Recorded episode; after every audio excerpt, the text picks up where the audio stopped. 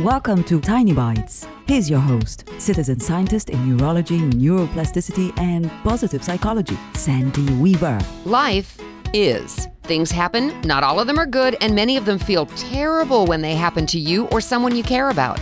That's life. I want you to feel empowered by the fact that life happens, and most of the time, what happens around you has nothing to do with you. We often take something personally and get all upset, when in reality, the event had not one thing to do with us.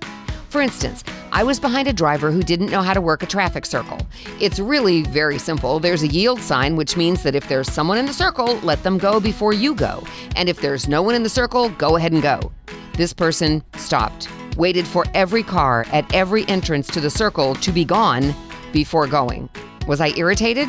Yeah, for a moment, until I decided to laugh instead. Stop signs are octagonal, yield signs are triangular, and the intersection was a circle. Clearly, the driver in front of me was geometry challenged. When something potentially irritating or infuriating happens, find a way to entertain yourself until it's over. It's life, it unfolds as it will. Things happen.